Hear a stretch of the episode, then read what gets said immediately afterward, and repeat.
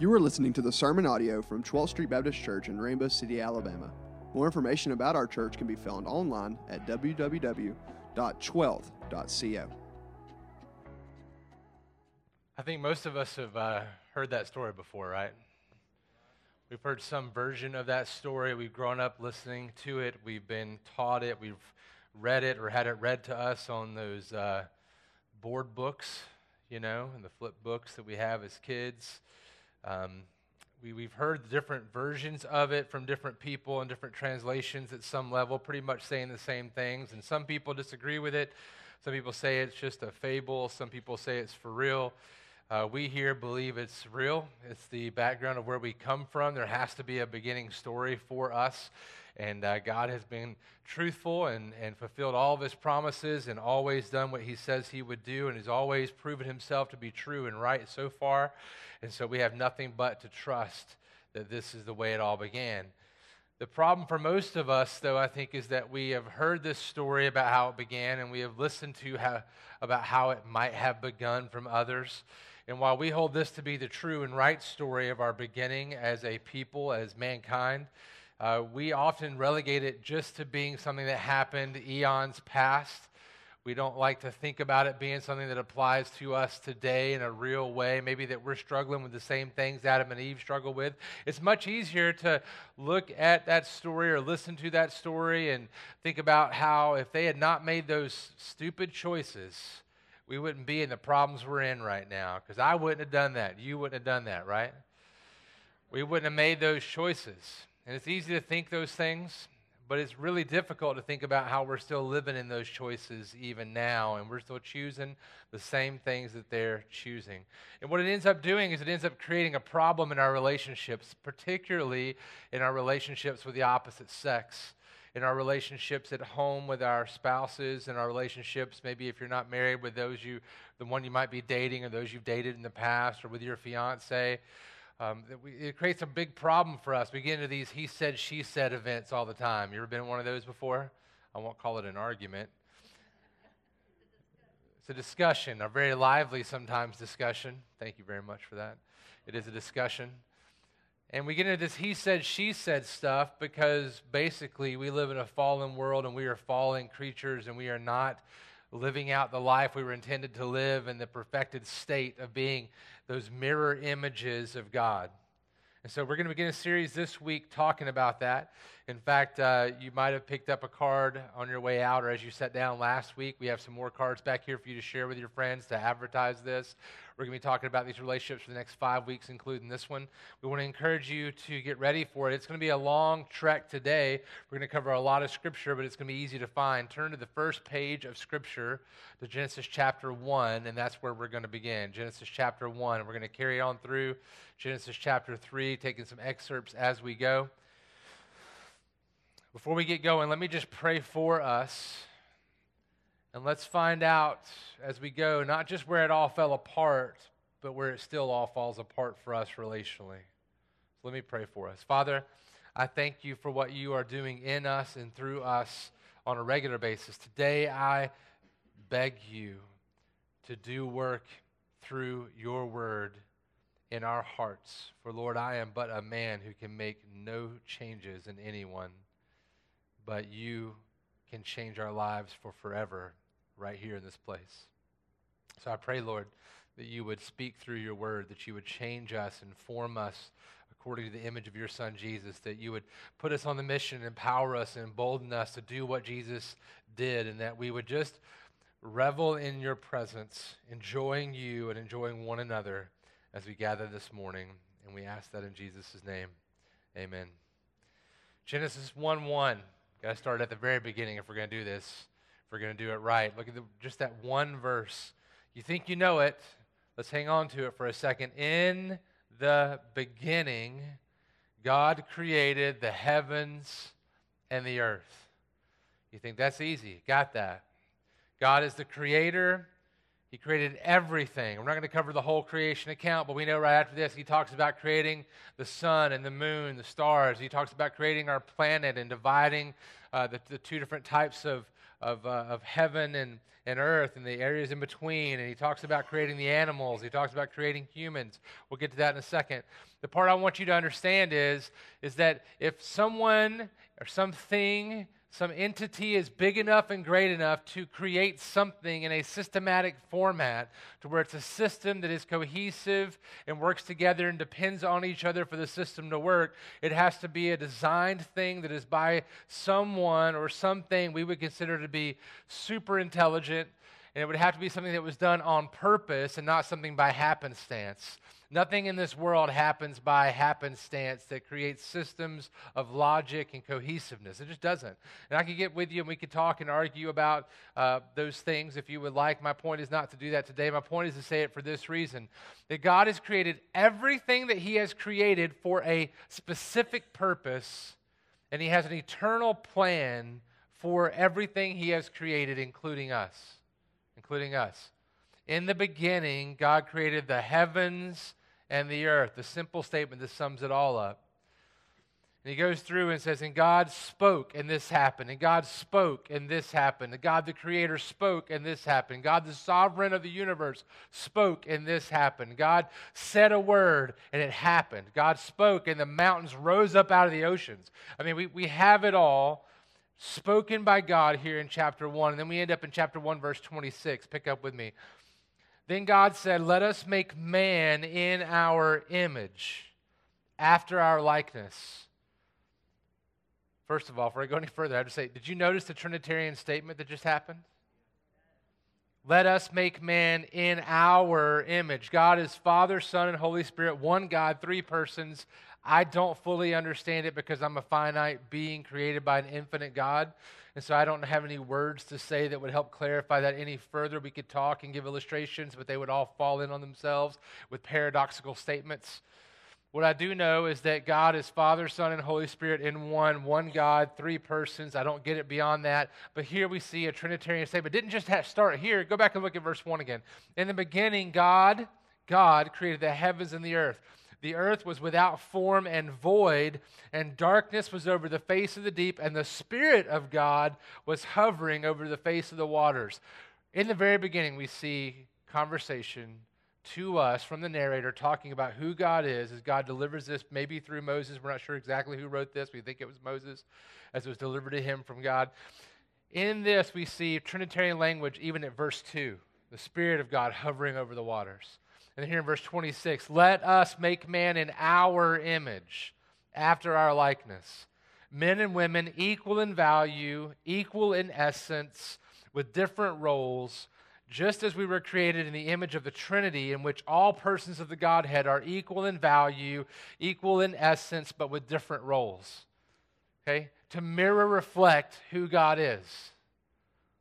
So he says, God said, Let us make man in our image after our likeness, and let them have dominion over the fish of the sea, and over the birds of the heavens, over the livestock, over all the earth, and over every creeping thing that creeps on the earth. So God created man in his own image. In the image of God, he created him, male and female, he created him, created them. Now, here we are. He didn't just say man as in mankind again. He said male and female to make sure we understand in the grand scheme we together, men and women, always intended to be seen as one in this unit as a reflection of who God is in our various roles, equal in value, equal in essence, different roles we've been given because of our Creator, who Himself is three persons in one God, and each one having different roles that He might take upon Himself. God the Father as the source of all things, God the Son as the redeemer of all God's people, and that by him and through him and for him were all things created.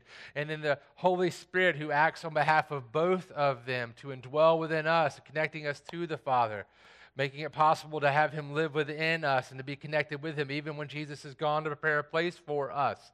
We therefore, as humans, men and women, together rightly image God meant to be an equal in value and essence. It says, And God blessed them, and God said to them, Be fruitful and multiply and fill the earth and subdue it, and have dominion over the fish of the sea, over the birds of the heavens, over every living thing that moves on the earth. And God said, Behold, I have given you every plant yielding seed that's on the face of all the earth, and every tree with seed in its fruit. You shall have them for food. And to every beast of the earth, and to every bird of the heavens, and to everything that creeps on the earth, everything that has the breath of life, I have given every green plant for food, and it was so. And God saw everything that he had made, and behold, it was very good. So he looks on this, right? He's, he sees this as just a statement here. Chapter one is kind of this overarching statement of all things that were created in this kind of a, we're not even sure if it's necessarily chronological. It probably is chronological, but it could just be categorical and how it was created. We don't know how it was actually done. It could have been a day. The word for Hebrew, I'm going to mess some of you up here. The word for Hebrew actually when you use that word for day, it can mean just like our word for day. It could mean it can mean a 24 hour period. It could mean an eon or epoch of time, like back in the day. Okay? It could be in this we don't know, so you don't nail me down to saying one or the other, young earth, old earth. I don't think it matters to me. It's not about that here. It's about redemption in Jesus. That's what this is about. It's not a history book. It's a it's a redemptive a redemptive history book. That's what it's about. And I can sit down and argue with the best of us. You know, we could we could talk about it after this if you want to do it over lunch. But right now, what we need to see is God created all of us to be fruitful and multiply and fill the earth and subdue it, to be in charge of, have dominion over, rule over creation together, men and women. And after he created all things, including men and women, God declared all of his creation to be what? Good. It was good. Let's pick it up in Genesis 2 5 through 9. Just in between there is where he's talking about the seventh day he rested right? We pick up in chapter 2, verse 5. When no bush of the field was yet in the land, and no small plant of the field had yet sprung up, for the Lord God had not caused it to rain on the land. And there was no man to work the ground, and a mist was going up from the land and was watering the whole face of the ground. Then the Lord God formed the man of dust from the ground and breathed into his nostrils the breath of life and the man became a living creature. So we see God first demonstrating his kingship over everything by saying, Let it be, boom, it does, right? Like, let this thing happen, and it does. And now we see him getting intimately, relationally involved with the apex of his creation, with humanity. We see it again. I'm going to read it again. Then the Lord God formed the man of dust from the ground and breathed into his nostrils the breath of life. This is a much more intimate thing that's happening. It's, it's a much more relational thing that's happening. God, who is transcendent, created the earth, and then he immanently comes and creates man. It says, And the Lord God planted a garden in Eden in the east, and there he put the man whom he had formed. And out of the ground the Lord God made to spring up every tree that is pleasant to the sight and good for food. The tree of life was in the midst of the garden, and the tree of the knowledge of good and evil. Then we jump on down to verse 15. The Lord God took the man, put him in the Garden of Eden to work it and keep it. And the Lord God commanded the man, saying, You may surely eat of every tree of the garden, but of the tree of the knowledge of good and evil you shall not eat. For in the day that you eat of it, you shall surely die. We know this, right? Dun, dun, dun. Right, that's the part where we're like, oh, that's the thing. Watch out for that when it's coming back, right? Verse 18 Then the Lord God said, It is not good that the man should be alone. I will make him a helper fit for him. So, what we had in chapter 1 is this big overarching declaration of all things that were made. In chapter 2, we get down more into this part about humanity and how things came about, right?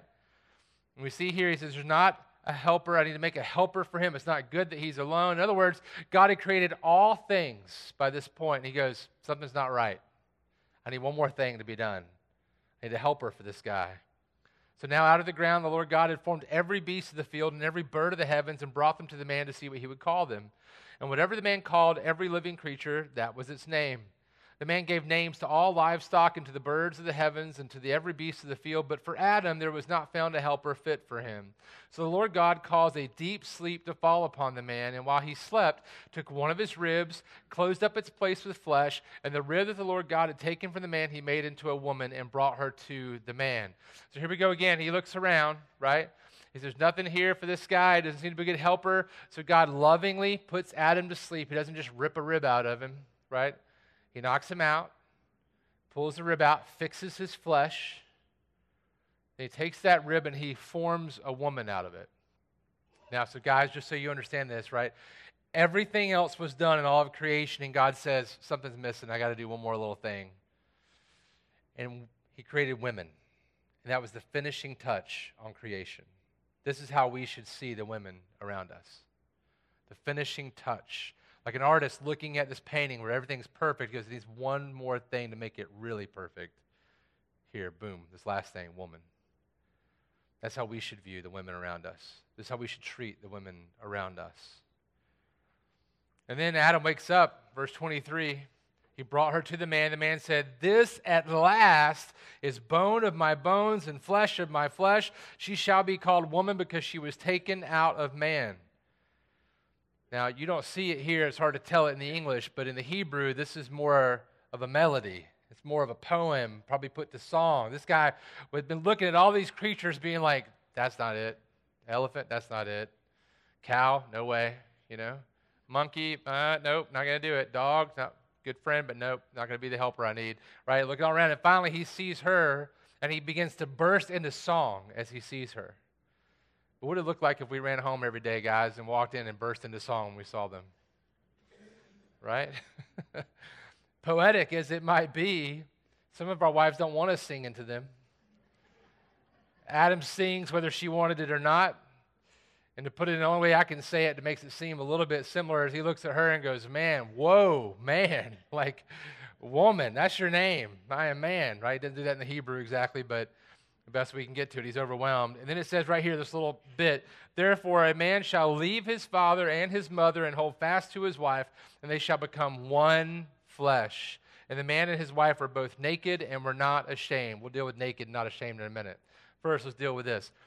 The result of this whole creation is God's gracious covenant of marriage is birthed out of these first people being brought into relationship and being called what's one flesh. That means two people who remain individuals are now united in such a way that they no longer do things in life that say, I'm going to do this for me, or I'm just going to go do this thing over here. It's, I'm going to do everything I do in the context of my relationship with my significant other, my spouse. All my decisions are going to be made that way. How I care for people is going to be that way. I'm going to do all my decisions for the betterment of the one flesh, united, two of us together, becoming one. And we know God created marriage. And if God created all things and created us, He knows how it's meant to be, and He means it to be a particular way. And His way is always going to be better than our ways, as we'll find out shortly. And the narrator review, reveals something really great for us here, this last little verse, when he says this And the man and his wife were both naked and were not ashamed. If I say naked enough, some of you will start getting lower in your seat because we don't like to hear the word naked. But it's in the Bible a lot, actually. And here it says they were naked and they were not ashamed. Some of you get embarrassed when you hear the word naked in public. I guess you'd raise your hand, but you wouldn't do that either. It says they were naked. They had no clothes on, and they were not ashamed. He reveals that to us that the beauty of intimacy before the fall of man was that this man and his wife were naked and were not ashamed. There's no shame, there's no hiding, there's no hatred of body, there is no barrier between the two relationally or emotionally or physically or intellectually or spiritually. They were in each other's presence, in the fullness of their presence, enjoying one another, seeing the beauty God had created, and there was no shame. That is good. You can't read that without stopping there and being like, why did he tell us that? You know why? Because this was being written for Israel, who's after the fall is now going, it's all messed up. Why is it all messed up? Well, here's what happened. And here's why it feels messed up because they were naked and had no shame, and we're the opposite of that. Then we go on to Genesis 3. This is where it all falls apart. Now the serpent was more crafty than any other beast of the field that the Lord God had made. Do you see the like change here? Look at the change here. Verse 25 And the man and his wife were both naked and were not ashamed. Pause. Now the serpent was more crafty than any other beast of the field that the Lord God had made. Major plot shift. Something's about to go down. There's a big hitch here we should be paying attention to. He said to the woman, the serpent, Did God actually say you shall not eat of any tree in the garden? And the woman said to the serpent, We may eat of the fruit of the trees in the garden, but God said, You shall not eat of the fruit of the tree that's in the midst of the garden, neither shall you touch it, lest you die. Now, a couple of quick things. Some of you in here are biblical scholars. I know it. I talk to you sometimes, and I hear about all the things you're reading and studying. Just let me say this um, The serpent was lying on purpose. We have no proof that Eve is purposely being deceptive here by adding something to the text. Okay, God didn't say, nor shall you touch it in the text we have. He could have said that later on. What we do know is that later on in the Hebraic thinking, if something was really, really bad, you shouldn't even get close enough to touch it, much less participate in it. And so that could have been where the language comes from. We have no idea. I don't see anything in here that makes it look like that Eve is trying to be malicious at this point. Okay, she hasn't done anything wrong at this point. So some people make a big deal about that. I don't think it's anything to make a big deal about. Good? For the rest of you that don't care, we're back in the game. Ready? Okay, here we go. She said, But God said, You shall not eat of the fruit of the tree that's in the midst of the garden, neither shall you touch it, lest you die. But the serpent said to the woman, You will not surely die. For God knows that when you eat of it, your eyes will be opened, and you'll be like God, knowing good and evil. So the, when the woman saw that the tree was good for food, and that it was a delight to the eyes, and that the tree was to be desired to make one wise, she took of its fruit and ate. And she also gave some to her husband. Listen, guys, who was with her, who was with her, and he ate. Then the eyes of both were opened, and they knew that they were naked, and they sewed fig leaves together and made themselves loincloths. This is where it all falls apart in the story, and I would argue this is where it all falls apart even still today. This is where it falls apart for us today. The serpent lies, tempting Adam and Eve to think God had not been liberal with his blessings. He hadn't given them enough, right? He kind of held back. He was actually hiding the best from them. And he posited to them that they could be like God. The problem is they were already like God, they were made in his image. They missed the whole point, right? He wasn't just tempting them to be like God, he was tempting them to place themselves in authority over God instead of them recognizing that God will always be in authority over us. It's an insanity cycle that begins here, we call sin, where they step out into a world saying, Oh, I can be like God. I can be in charge of myself and be wise. I don't need God to tell me what's wise and what's good. And that's a falsity that we never recover from until Jesus comes back. John Mark Comer, he talks about this in his book called Loveology. It's a good read. He says, The lie is that God, this is the lie, that God isn't our lover, that he doesn't love us that he's not after our joy. That's the lie from the devil. That we can't trust God, that God's way isn't the best way, that we know better than God. That's the lie. That's the lie. Adam and Eve rebelled against not a rule of God in and of itself, but they rebelled against their relationship with God. They said, Oh, you've been telling us what's good and right and what's best for us. We know better. We're going to do this because now we're really going to know what's good and best for us. You've been holding us down, God. They abandon relationship with God in order to become gods of their own universe in a little g, which is really faulty because they never can be, right? And we see the benefit or we see the result of that later on as they're kicked out of the garden. Their choice was predicated upon their decision to break fellowship with God and trust in themselves more than they trust in God. That's what we do every day. We are making the same decisions Adam and Eve made every day.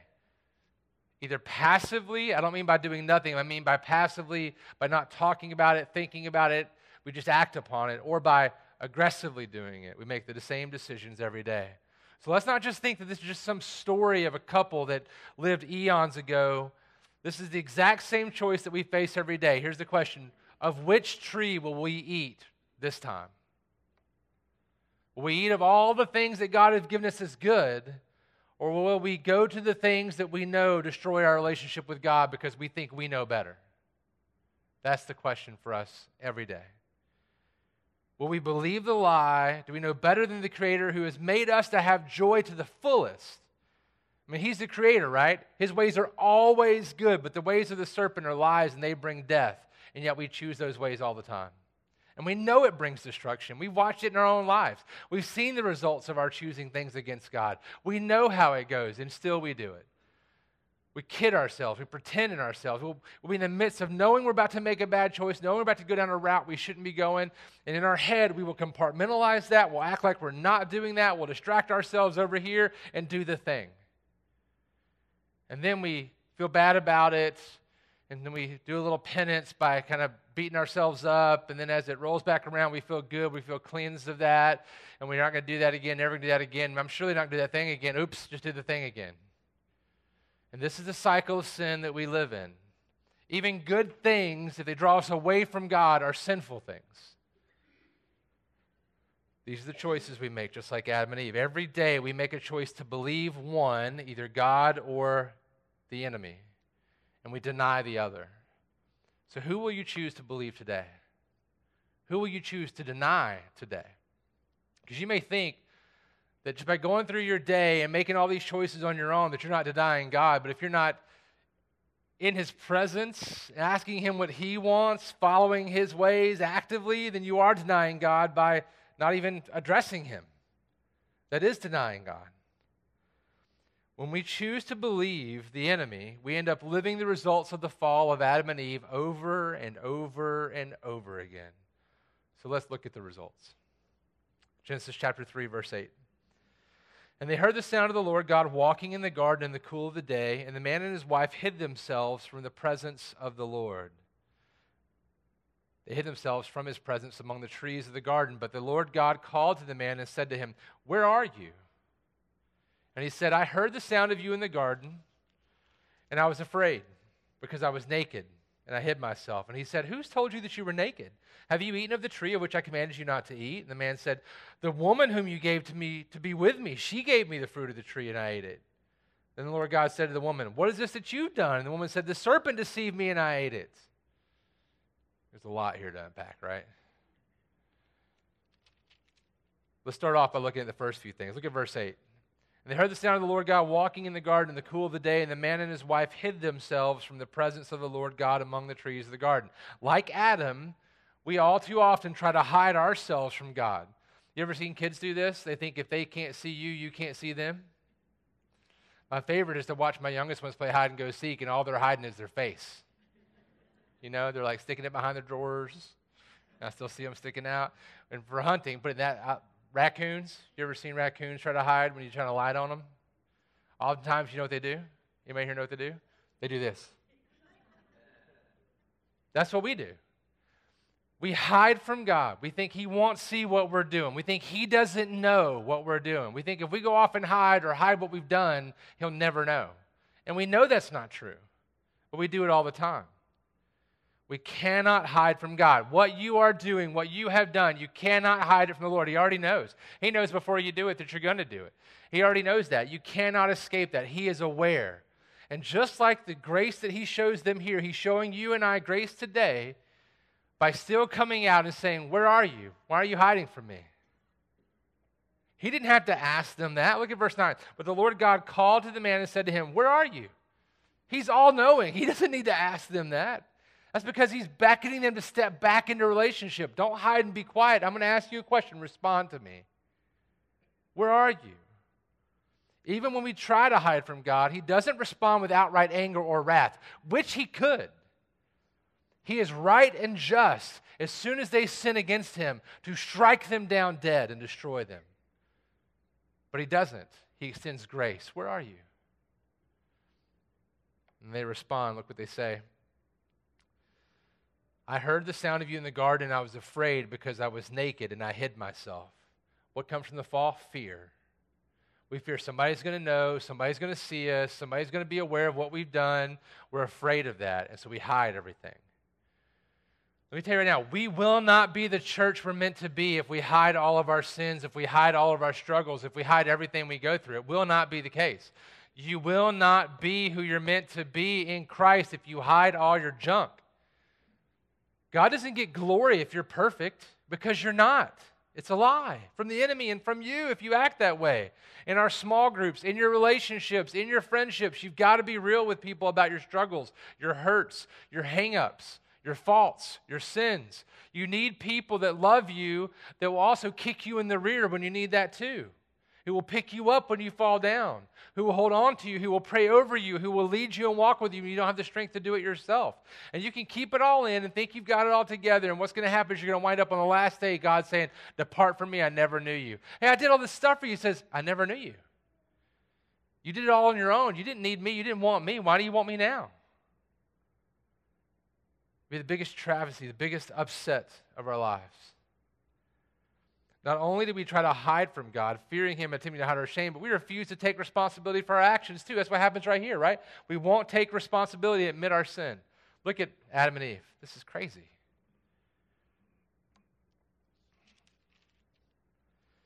Who told you you were naked? Have you eaten of the tree of which I commanded you not to eat?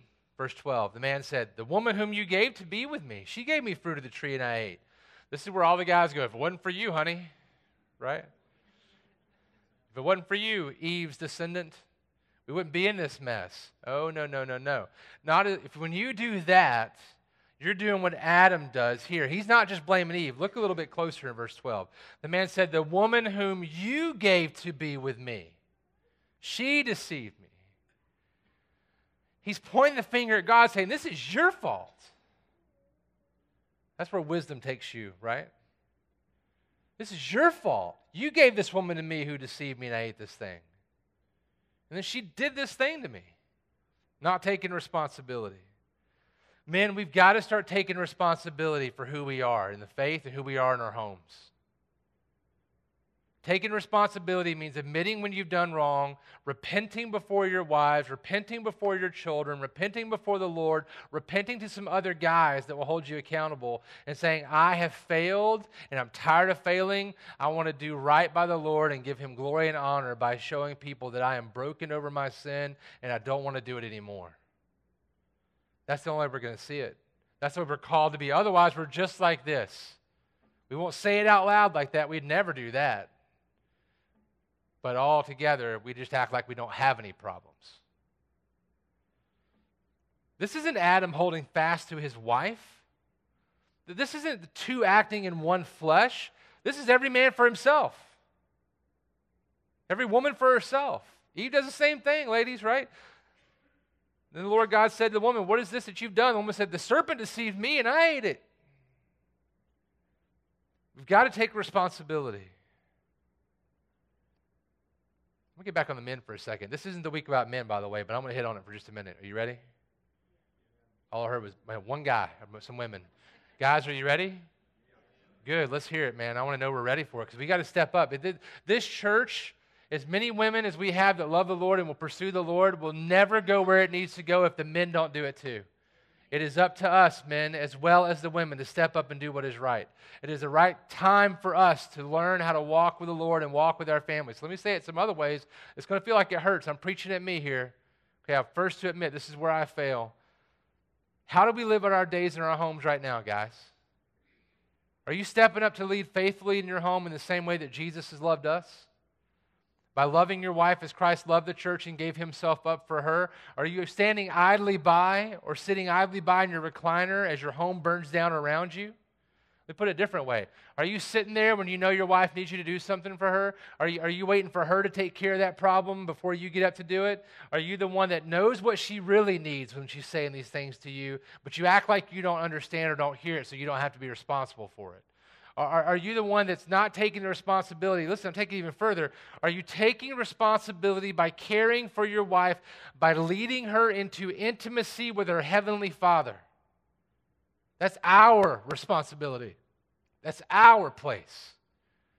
We are the ones to lead our families to the Lord daily. I'll be honest with you, I got a wife that is more of a prayer warrior than I probably will ever be. Like she would get mad at me for saying this about her, but the Lord wakes her up in the middle of the night to pray for people, and I'm like, am I just too heavy of a sleeper, Lord? You know? Like the intimacy level is high there. So I have a hard time leading my wife when I feel like she knows the Lord in a deeper way than I do sometimes. That doesn't change the fact that I'm responsible to lead my family. That's just the way He's made it. Not because I'm greater or better, equal in value, equal in essence, different roles. So I'm to lead my family to Jesus. It seems, though, instead of leading our families into intimacy with our Heavenly Father and leading our spouses into intimacy with our Heavenly Father, we're more worried about getting some intimacy with her in the last hour of our day than we are about leading her to Jesus. And then we wonder why she isn't happy with us when we do that, when we haven't acted very much like a person that loves Jesus toward her for the other 23 hours of the day. I'm telling you, if we loved our wives like Christ loved the church, they would be a lot easier in how they have to love us. Right, ladies? I know you don't want to put your husband down. You're not saying you are. Your husbands are great. I may be the only one in here that's a real sinner. I'll take it. Getting angry when she doesn't throw herself at you. Getting angry when she doesn't treat you the way you deserve to be treated. You're dead, brother. Jesus died on the cross for us, and it is no longer we who live, but Christ that lives in us. The life we now live in the flesh, we live by faith in the Son of God who loved us and gave himself up for us. It's not about us anymore, it's about serving others in this way. Listen, we've got a mixed up idea about what love is. Love isn't just some overwhelming emotion where you fall into love and you're carried away by this great emotion that you feel all romantic with. That's not, that's not, that's love of the movies. That's not love of scripture. That's not love that abides and lasts forever. Love is not just a feeling, it is a feeling, it's also an action. It's a noun and a verb. You don't just wake up in the morning and feel like you love people. You know what I'm saying? Not many of us do. If you do, let's have a conversation. I need to get some of that. I need to learn how to do that better. I wake up and I'm kind of mad sometimes because the sun came up. I'm not ready. I love the sun, like Tyler was saying. I'm glad it's sunny today, but I wasn't ready for it to come up, you know, when it did. Like yesterday, today it was different. It was dark. But I, I get angry at things. I don't wake up in love. It's an action. You get up and love somebody with action. And what do you mean by that? I mean this God's definition of love. 1 John 4:10. In this is love. Not that we've loved God, but that He loved us and sent his son to be the propitiation for our sins. I'll give you an easier way to say it. And this is love, God telling us, this is what love is. Not that we've loved God, but that he loved us and sent his son to be the atoning sacrifice for our sins, paying the debt of sin that we owe, dying on the cross in our place, becoming our substitute to die so that we could have life eternal for us. That's love, him doing that for us. Not that we love him, not an emotion, it is an emotion, but it's not just an emotion, right? God's love for us is a self giving love. That's his definition of love. You may think I'm crazy. Let me put it in context 1 John 4 10 and on.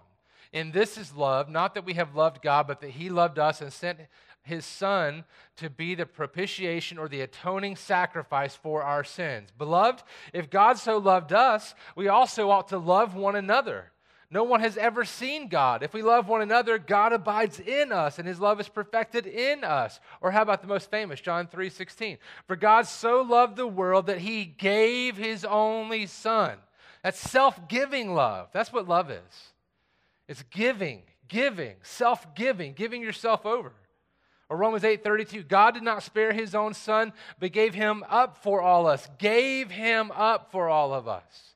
This is the kind of love that we see in Scripture. This is the kind of real, deep, abiding, unadulterated, ongoing, eternal love that we are to have.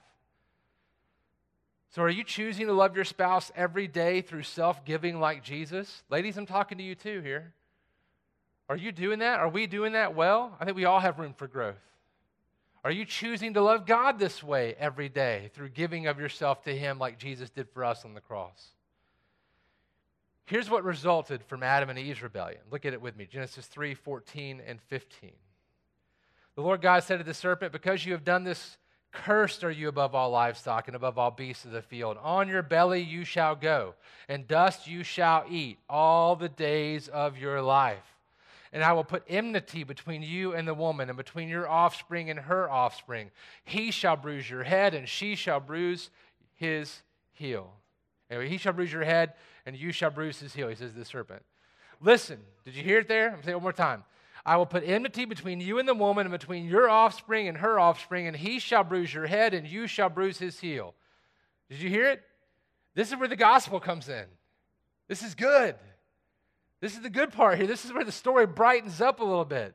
In the midst of what looks to be a victory for the enemy, God delivers a crushing blow. He delivers a promise to the enemy and a promise to us too. It's a promise of hope and grace in Jesus.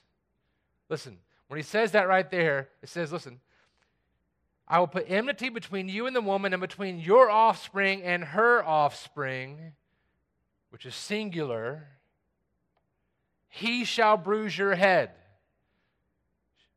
you will bruise his heel.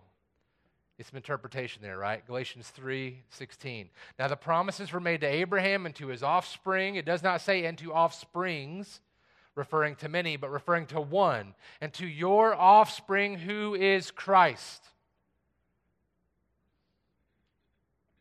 How about Hebrews 2? Therefore, the children share in flesh and blood. He himself likewise partook of the same things, that through death he might destroy the one who has the power of death, that is, the devil, and deliver all those who through fear of death were subject to lifelong slavery. Or Romans 16 20. The God of peace will soon crush Satan under your feet. Do we hear it?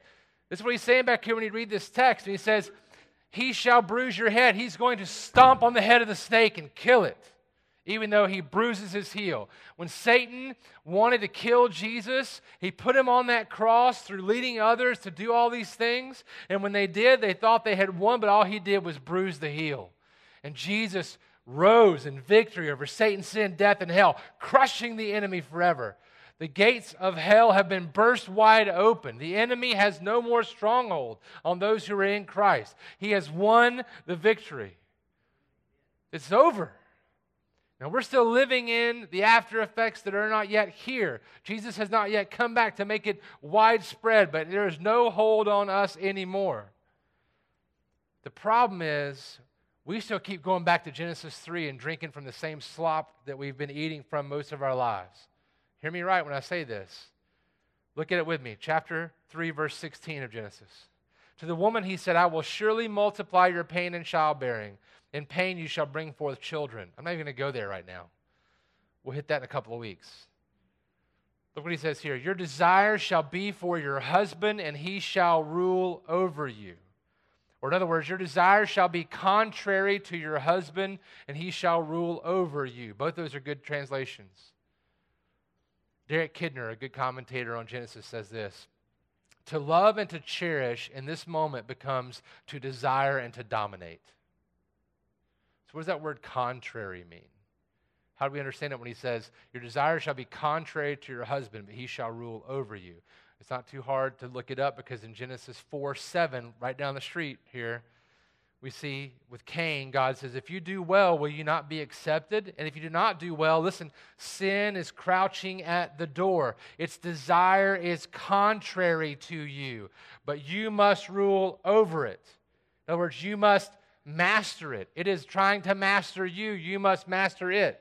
Put that back in the context of Genesis 3:16. To the woman he said, I'll surely multiply your pain in childbearing, and pain you shall bring forth children. Your desire shall be to master your husband and he shall rule or domineer over you. That stinks. We go from mutual love, mutual respect, equal in value, equal in essence, ruling the earth together, different roles, but all the same value, to where now the woman is going to want to master her husband and the husband is going to want to domineer over the woman. That's horrible, isn't it? That's exactly what happens when we argue with each other. That's exactly what happens when we cut down our spouse in front of other people. That's exactly what happens when we try to hurt their feelings on purpose. That's exactly what happens whenever we do anything that is to the detriment of our relationship with our spouse. If we would only, only look back and say, It is not I, but Christ in me. I'm going to love you like Christ loves the church and gave myself up for you. I'm going to give myself up like Christ did on the cross. It's all broken, and all of us are broken. But listen, today I tell you, we don't have to be broken anymore. Jesus has made a way.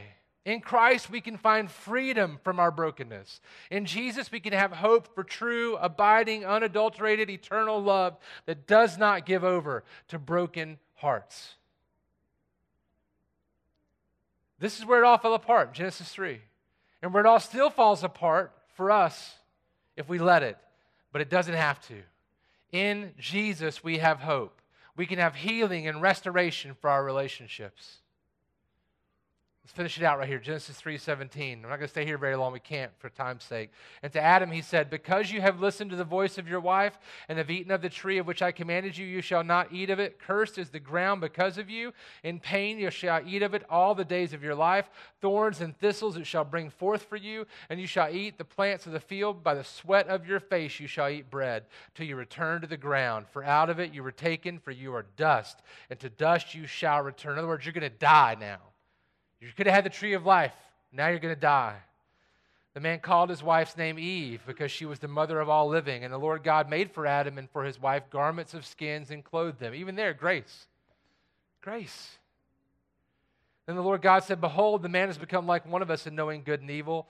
Now, lest he reach out his hand and take also of the tree of life and eat and live forever.